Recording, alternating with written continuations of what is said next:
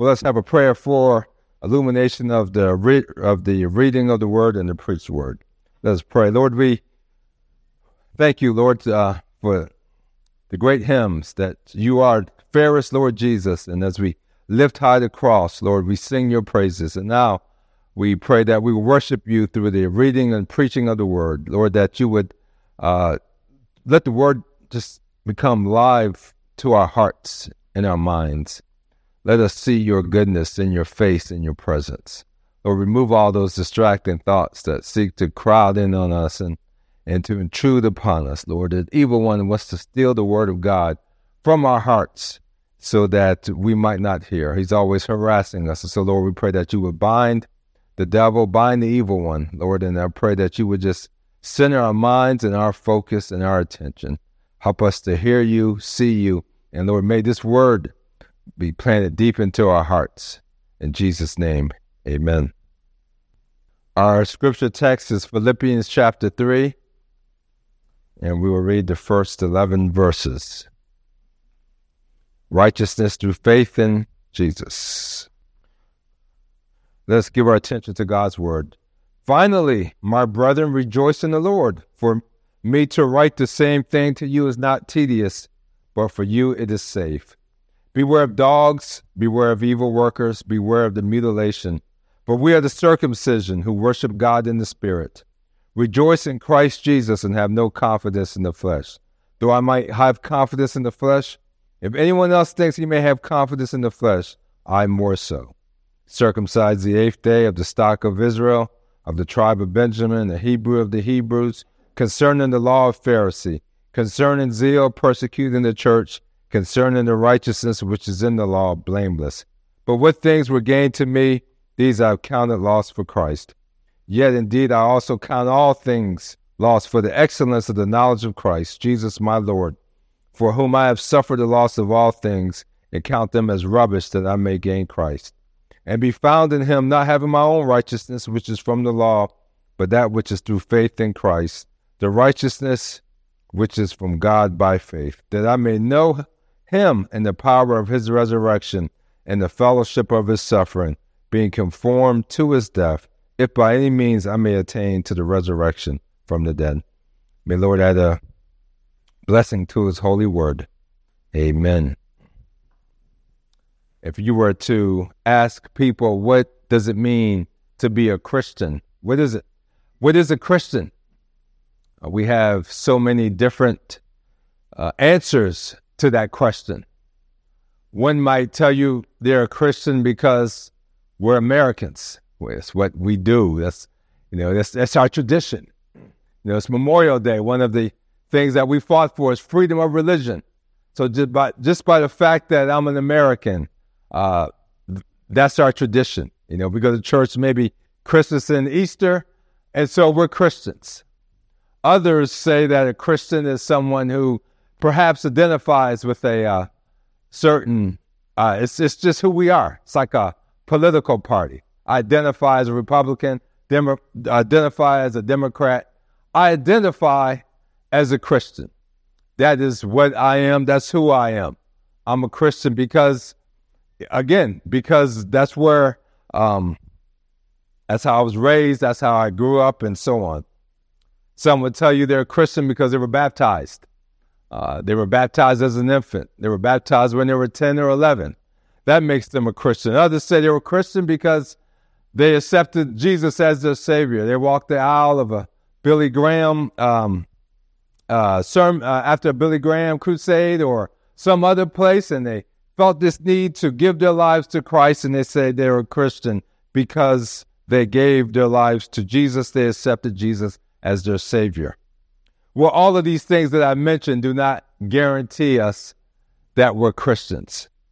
Um, it does not mean necessarily that we're Christians. And the Apostle Paul today in Philippians chapter 3 uh, tackles this very issue. He clarifies what is Christianity. And notice what he says there, he talks about rejoice. Philippians is a book of joy. It's a book of rejoicing. It's a book of happiness. Paul was in prison when he wrote this book. So he says, rejoice. And yes, so joy is not necessarily a uh, thing where we're happy, but It's, it's what we are. It's a state of mind. Uh, he says, rejoice. And then he says in verse 2, beware of dogs, beware of evil workers. Who's he talking about? He's talking about false prophets, false teachers. That's pretty harsh to call someone a dog, an evil worker. But these were false teachers who were teaching, these were called Judaizers, that were teaching that salvation is by faith, but it's also by circumcision as well. It's faith plus works. And Paul says that is heresy, that is a damnable heresy, and that will uh, send people to hell. And so he says, beware of dogs. So that's why these false, pro- Paul had no tolerance for false prophets. He had no tolerance for those who were, uh, who, who were false preachers, leading people astray, leading them away. And these false teachers bragged about who they were. They preached themselves. That's what he talks about in Galatians and Philippians. These false teachers preached themselves. They had a name, they had a reputation, they were charismatic. Uh, they uh, often criticized the Apostle Paul. They tried to uh, set the Apostle Paul aside. These people thought they were something. They thought they had a name. They wanted a following. Most false prophets, false teachers, that's what they do. They want they they have a personality. They have a name. They want to drag people with them. They want people to follow them and serve them and worship them. Well, Apostle Paul says, I'll put you to the test. I'll put you to the test. He says there in um, verse 4, he says, I also might have confidence in the flesh as well. He says, He rejoiced at verse 3, rejoice in Christ Jesus, have no confidence in the flesh. He says, But I also can outdo you. He says, You know what? He says, I also have a pedigree, a background. I have a biography as well. You know, the military, when we have a, uh, a uh, retirement or we have a new commander coming, there's a bio that is written every time, especially most officers, when you go to a, a new assignment, you go to a new job, whatever, you have to send a biography. A biography is just what you've done, where you've been, uh, where you're going, you know, your medals, your awards, your assignments and, and these things. And so that's what the Apostle Paul tells us. First of all, he tells us oh, if we're going to find out what is a Christian, he tells us what a Christian is not. So the Apostle Paul lays out what he's done in verse 3. Excuse me, verse uh, 5, he says he was circumcised the eighth day. In other words, he says that he was circumcised according to the law of Moses, uh, of the stock of Israel, of the tribe of Benjamin. He's an Israelite, a Benjamite. If you remember in First Kings, after Solomon died, you saw that the, the Israel, the kingdom split. You had the northern kingdom, the southern kingdom. The northern kingdom were the 10 tribes, the southern kingdom was Judah and Benjamin. And so uh, Paul uh, says that he was part of the tribe of Benjamin that did not split for, off from uh, Israel. And then he says this also. He says, a Hebrew of the Hebrews concerning the law of Pharisee. We talked about the Pharisees this morning. Paul says it somewhere else that he was the strictest sect of the Pharisees. There were some Pharisees who were not as strict. The Apostle Paul was very disciplined. Uh, he came from the strictest sect of the of the Pharisees. He fasted probably more than what was required. He had more prayers. He watched what he ate. He did all these things. He was um, genuine, sincere concerning the law of Pharisee.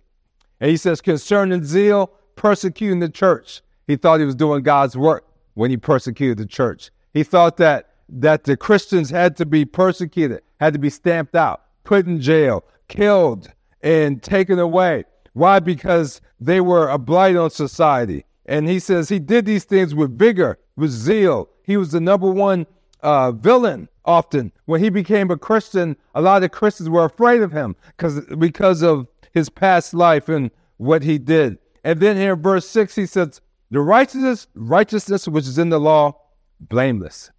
He says he was blameless, that he had any sin. We talked about this that this morning. Since it concerned the law, he looked at the law and thought, "I did that, I did that," like the rich young ruler all these things I've done for my youth. I've kept the law. I haven't lied. I haven't stolen. I haven't murdered. Haven't committed adultery. Haven't done these things. Therefore, I'm blameless before the law. And so Paul says this was his religious upbringing, his, his religious background. He says, But which things were gained to me, these I counted loss for Christ. So Paul looked at this. He looked at his, ba- his background, religious indeed, powerful, Pharisee, circumcised the eighth day, tribe of Benjamin, Hebrew the Hebrews, all these things he was. Yet, he says this that he counted all things lost for Christ. You know, when we look at religion, especially there's a teaching going on in, in our, especially in the, in the Christian world today, that really organized religion is bad. Stay away from organized religion because it will infect you. Stay away from, you know, how to survive organized religion. I was on the plane coming back from Chicago. Uh, was the last uh, last fall, and I was sitting um, a couple of seats down, and there was this guy. He was witnessing to this Jewish lady, and she was asking questions. She was very curious, and finally he says, "I think she asked him something about where he goes to church." He goes, "I don't go to church." He says, "I don't believe in organized religion because organized religion is is terrible." You know, I just believe in love and the gospel and and talking about Jesus. That's what I believe. Well, that indeed is heretical. That is um uh what can we say to that? Well, that obviously is not what God has in mind. Religion is a means of grace. It's to bring us to Christ. It's to cause us to worship Christ. When we come here, we are coming to seek Christ, to find Christ, to follow Christ, to love Christ, to learn about Christ. That's what religion is. And God commands us do not neglect the assembling together of the saints, such as some are, especially as you see the day approaching. So that's a command from God. And the whole New Testament is built and based around the church.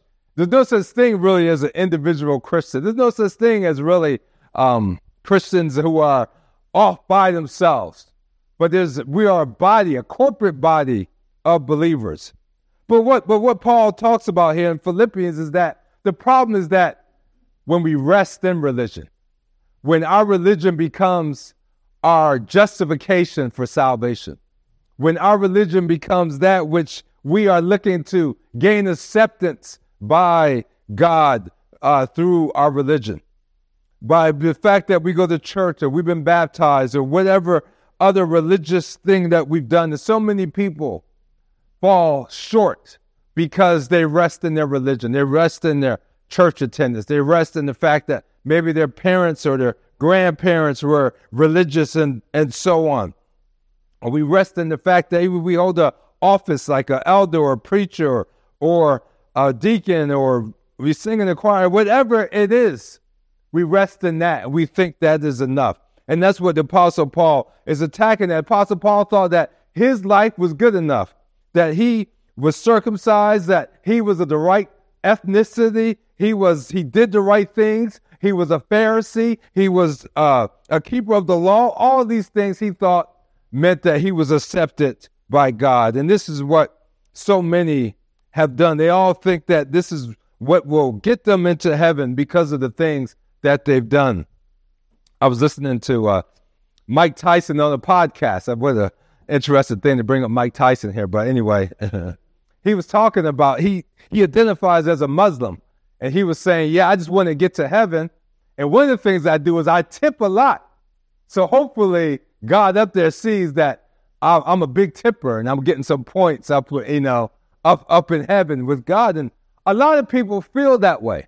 A lot of people feel that we have this sort of sheet uh, ledger or credit sheet where we have we can um uh you know I've done more good than bad. God's going to accept me because I have done this, I've done that, I've done X, Y, Z, and all these other things, and He accepts me for that. And that's what the Apostle Paul thought concerning the law, blameless. Look at all that I've done. Look at everything I've done, everything that I am doing. That's why Jesus says in Matthew 7, one of the scariest verses in all of the Bible, eh, that last day, Lord, haven't we done all these works in your name? And he's going to say, Depart from me. I never knew you. Why? Because they're law. Why? Because they were basing it on their own righteousness, on what they've done, and not on Christ.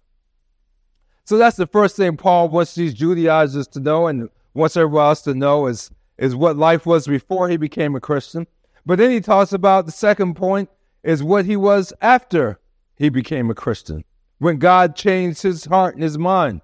He says in verse 8, Yet indeed I also count all things lost for the excellence of the knowledge of Christ Jesus my Lord, for whom I have suffered the loss of all things, and count them as rubbish that I may gain Christ.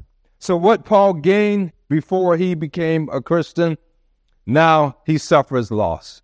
His own righteousness, his own works, his own um, tradition, ethnicity, all those things, his own pedigree, he counts them all lost. What that he might gain the pet, the uh, the excellence of the knowledge of Jesus Christ. Once he found Christ, once he saw Christ, once he looked at Christ, he was immediately ready to trade in all of those things for Jesus Christ. You know, in Matthew 13, Jesus gives that parable of the um, of the uh, of the pearl of great price. The pearl of great price is, um, the the point of the parable is that there was a, a, a merchant who had great pearls, but once he found that pearl of great price, he traded them all in so he could find the great pearl. And Jesus is the pearl of the great price. And that's what Paul says. That's what a Christian does. We give all that we are, we surrender our lives to Jesus so that we might gain him. And that's what Paul says. He says, I count loss all things for Christ. And once we become saved, what do we do? We surrender. We repent. We give up all that we are, all that we own, and so on, so that we might find the excellence in the knowledge of Christ. We see that our righteousness is filthy rags, that our righteousness means nothing, that, that all that we thought was important to get into heaven, we, Paul says he counts them as rubbish that he may gain Christ. And what did Paul find? In verse 9, he talks about he found justification. Not have my own righteousness, which is from the law, but that which is through faith in Christ, the righteousness which is from God by faith. So all of these things that the apostle Paul gloried in, all these things that he thought was being credited to his account, all of the fastings and prayers and all of the chant, the worship and teaching of the law, all these great things he thought he was doing for God, he now suddenly finds that they're nothing. They're rubbish. But what did he find? He found the perfect righteousness of the Lord Jesus Christ. That Christ's righteousness is what he needs, that, that, that his righteousness is imputed to us, and our sins are imputed to him. So if we're going to get to heaven, that's the righteousness we need. We need that righteousness of Jesus Christ. That we need that perfect righteousness. Christ who came into this world, died, never sinned, rose from the grave, and we need that imputed to us so that we might be found perfect in Christ's sight, not by our own righteousness, but by Christ's righteousness. And that's what the Apostle Paul is talking about here. Not his own righteousness, that must go, but instead, you know, he has the righteousness of Christ, which is from God by faith. I quoted that verse this morning in Psalm 32. Blessed is the man to whom the Lord imputes not iniquity, and in whose spirit there is no guile.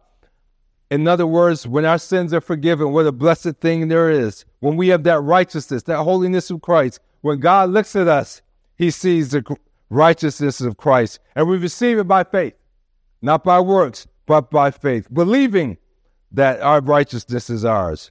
And then he talks about regeneration in verse 10 that I may know him and the power of his resurrection. In other words, Paul says the resurrection is powerful. One of the hardest things to do is to convince a person, as I talked about, of their sin, is to bring someone into the kingdom of God. It's impossible. We cannot do it. Why? Because we're dead in sins and trespasses according to the Bible. You know, we're blind. We can't see the beauties of Christ or the law of God. We we try to convince people. We try to drag them in. We try to manipulate them. We try to uh, talk whatever we can to get them in there. But until God does something, until the Holy Spirit comes and quickens them and breathes life into them, as Paul says in 2 Corinthians 4, that the same way that God said, Let there be light, and there was light. So God says the same to us. Let there be light, and there was light. If we're a Christian today, it's because God has regenerated us. And so Paul says this, this gospel is powerful. He says he's not ashamed of it. He's not ashamed of the gospel because it is powerful, because it changed his life. Paul says in Timothy, he was a blasphemer, a persecutor. He was vile. He was in his own mind. But he says, but God had mercy on him and God changed him and transformed him and made him a new person. And he says, if God can do that for me, he can definitely do that for you as well. So he talks about this power of the resurrection. Paul says, this is, this is what I preach, the gospel. I'm not ashamed of the gospel. I'm not ashamed to preach Christ. I'm not ashamed because that is the power. That's the only thing that he knows because he's seen it over and over again. I don't know if you've ever gone to high schools or colleges and you looked into the, if you look at, obviously, you know, I love sports and look at the athletic section and, and you see all the trophies that teams have won over the years. And maybe there's a guide or a coach there that is there with you. And he tells you, oh, yeah, that was our best team that year. No one could beat us. And the next year, wow, that team, we won, but that wasn't, we just had grit and determination. It wasn't the best team, but, but it had the team had the most heart, the most guts, and so on. We found a way to win. Every, you know, so those trophies represent what happened, how the team won, what type of team that it was. And Paul is saying here that the power of resurrection, we are, in a sense, God's trophy case. Because each of us have a gospel story about how we came to faith, what God did for us. Maybe some of us were saved when we were uh, young, others, others of us were saved. Maybe we lived a life like the sinful woman we found this morning in the Bible. Others of us were mean or uh, others of us were atheistic and so on. We all have a testimony, all have a story of how God saved us. That's the amazing thing is that we exhibit, we are God's exhibition. We are God's trophy case so that the world may see that if God did it for them, he can do it. If God did it to us, he could do it for them as well. That's why he says we're salt and light. That's why we tell people, yes, I remember. This is what I did. God did this for me, or God did that for me, and so on. If you this, that's why the Bible says we're salt of the earth, light of the world. If you think about it, the world oftentimes not coming to church. So what does God do? He sends us into the world. I'm on a ship with very few believers. Very few. And yet I get the opportunity to share the light of Christ, uh, the gospel of Christ, or especially in counseling, being able to interact with them and tell them about the good news of Jesus and that their situation, the reason why their situation is as it is, because they don't know God, they haven't been following God, they haven't been serving God, and so on. And perhaps at your job, in your neighborhood, with your friends, at your barber shop, or at your uh, nail salon or hair salon or whatever it is, there are people there. There was a guy who cuts my hair. He's Buddhist. His name is Johnny. It's hard to understand him. So I, I gave him a book of the uh, Reformed faith. I don't know if he, he, he read it or not. But the fact of the matter is, is that we have the opportunity every day. Oftentimes we think, boy, I would love to go be a missionary and go all over the world and share Christ. And uh, that's great. But sometimes God says, what about right where we are right now? And we should not be ashamed because this is what Christ can use. This is what God can use to transform people, to save people. And Paul says that I may know him. That word know, it means it's an intimate knowledge, not about Christ, I may know him and the power of the resurrection. Why? Because God has done something to us. The Holy Spirit has quickened us. And when He's quickened us and made us a new person, now we have this intimate knowledge of Jesus. There's a relationship we have with Christ. There is a oneness and a closeness that we have with God, that we might know Him and the power of His resurrection. Suddenly we were far off, We didn't know Christ, but now we know him. That's an amazing thing. And then finally, he says, in the fellowship of his sufferings, being conformed to his death. Well, it was all good until we started talking about suffering, right? But Paul says that Christ asks us to share in the fellowship of his sufferings. Sufferings are never feel good, but they are good because they bring us closer to Jesus. Jesus suffered.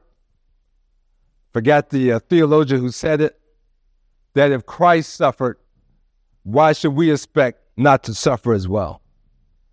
It's very rare, as one theologian said, for us to enter into heaven on the bed of roses without any problems, without any difficulties. In this world, we'll have tribulation, but be of good cheer. We've overcome the world. And these sufferings help us, sanctify us, make us more like Christ, make us more prepared to meet Him. Focuses us not on this world, but on the next world. Causes us to see that our home is not here, but our home is in heaven. David says, It's good that I've been afflicted, that I might learn your statutes. And he says, We're being conformed to his death. The same way that Jesus suffered and was afflicted, so we are as well. But yet, we could be of good cheer because Christ has overcome the world and that we might obtain the resurrection from the dead. If we die with him, we'll be raised with him. So the Apostle Paul tells us this is what a Christian is someone who's been justified, someone who's been born again, someone who's been sanctified. Are you a Christian this morning? Perhaps we should judge it by what we see here in these verses because we're all like the Apostle Paul. Looking at, before we became a Christian, looking at our good works. But now we cast those off. Have we counted all things lost for Christ? Have we seen that the things of this world, our own righteousness, our own pride, all these things are nothing compared to the righteousness of Jesus Christ? This is what Paul wants us to understand to count all things lost for Christ, so that we might gain Christ, to count ourselves, our lives, all lost for Christ, so that we might be one with Christ. Have you done that? That's what Jesus asked us to do. He asked us to count all things lost for Christ, to take up our cross and follow Him, to surrender all things, to lose our lives, so that we might gain Jesus. Well, I exhort you to do that this morning. And I also exhort you as well to continue to celebrate the righteousness which you have in Christ, to know this righteousness even more, to know the power of the resurrection even more, to live a resurrected life, to live a life where you're in union with Christ, a life that enables you to follow and serve the Lord Jesus even more. Amen. Lord, thank you for Philippians chapter 3. Thank you for uh, the Apostle Paul. Thank you, Lord, for your word. Thank you for salvation in the gospel. And Lord, we pray, Lord, that you would teach us what it means to follow you, not to rest in our own righteousness, but to rest in the righteousness of Christ seeing our own works, our own good works of filthy rags, but instead let us cling to the perfect righteousness of Jesus. And so, Lord, if there's one here that doesn't know you, may you quicken them by the power of your Holy Spirit. And Lord, and may they see the light of your salvation. In Jesus' name, amen.